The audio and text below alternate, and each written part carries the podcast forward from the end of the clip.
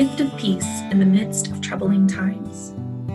Project Zion Podcast offers this series of guided practices to help you connect with the divine, no matter where you are or what's going on around you. Take a deep breath and allow your spirit to find calm in the storm of life.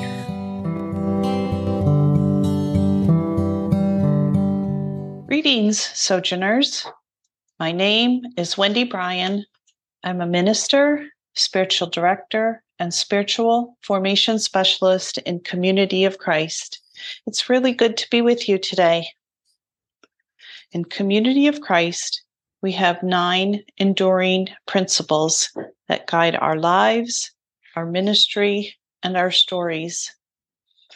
These nine principles are all are called, worth of all persons, responsible choices, pursuit of peace, shalom, unity and diversity, blessings of community, grace and generosity, continuing revelation, and sacredness of creation.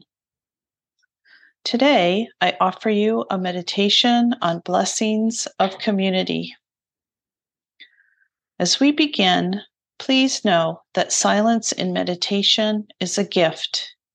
It is a chance to listen. From time to time in this process today, there will be silent moments. Let them speak to your heart. You may want some paper and something to write with as you move through the time with the divine today. Feel free to press pause for those silent moments. As we hold this time together, begin to think about who your community is. Is it those you work with? Those who live in your neighborhood? Those in your faith community? Friends that you are drawn to? Family? Perhaps it's a mix of several of these.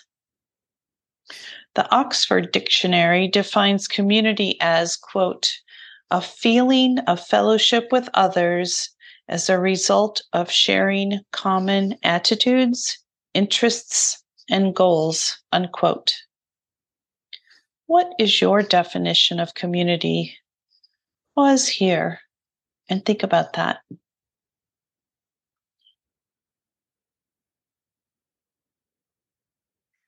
What characteristics should community have?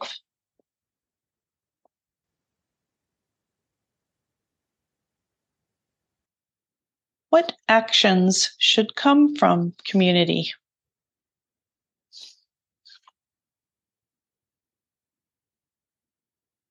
In Community of Christ Scripture, Doctrine and Covenants 161 3c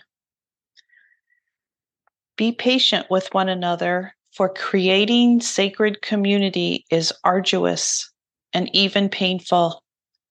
But it is to loving community such as this that each is called. Be courageous and visionary, believing in the power of just a few vibrant witnesses to transform the world. Be assured that love will overcome the voices of fear, division, and deceit. Let me read this one more time.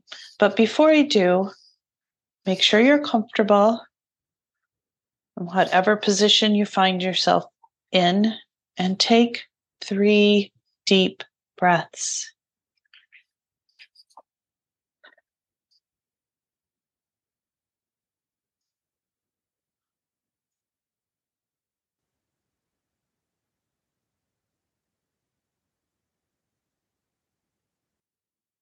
Be patient with one another, for creating sacred community is arduous and even painful. But it is to loving community such as this that each is called. Be courageous and visionary, believing in the power of just a few vibrant witnesses to transform the world. be assured that love will overcome the voices of fear, division, and deceit. Does hearing these words again help you refine your definition of community?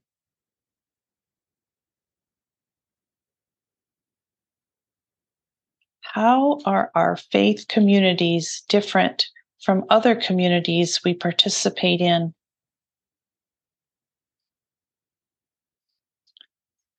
If you have a connection with a faith community, how is that community put into action?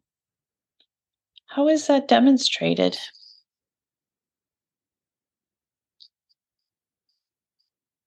Make a list of all the ways your community has been a blessing to you, and another list of how your community has been a blessing to others. Pause now for a time of writing that list.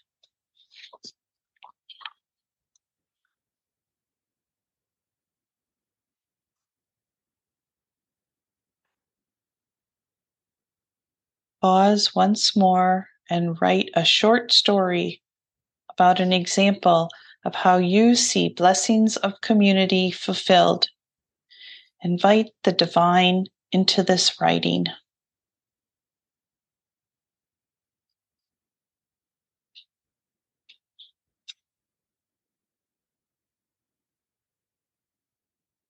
Where did you see the influence of divine in your story? How can the fulfillment of blessings of community be turned towards service to others in other kinds of ways?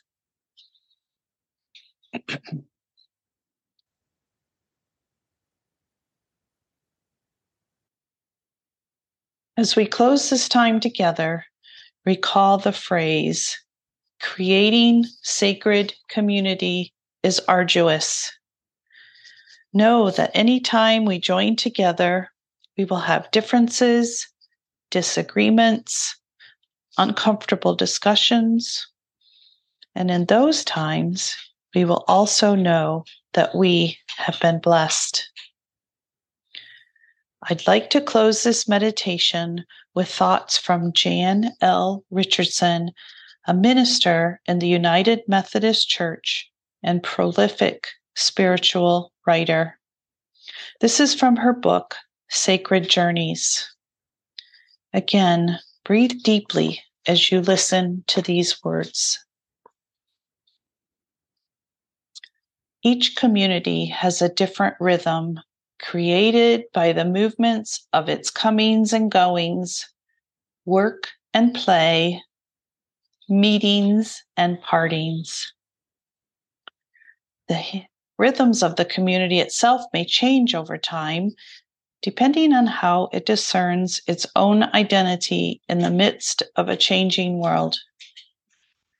We have our own individual rhythms with this community. Some people thrive on contact, while others prefer a more solitary life and some devote their lives to the daily maintenance of the community, while others breathe life into it through their art, music, and poetry. We may find ourselves in a radically altered relationship to this community as we move to its edges or outside it entirely for brief or lengthy periods of time. We know that the rhythms of community can be both life giving and stifling, liberating and oppressive. So, in these days, we listen to and follow the Spirit's own rhythms as it moves with us, seeking to intuit its sacred movements. We listen to stories of others in other communities praying for new language as well as new hearing. We gather at their table to listen, to learn, to commune. In our communion, may we better understand what it means to be a creative, spirited community of healing, of hope, of resistance, and of transformation. May these words be so in your life, is my prayer. Amen.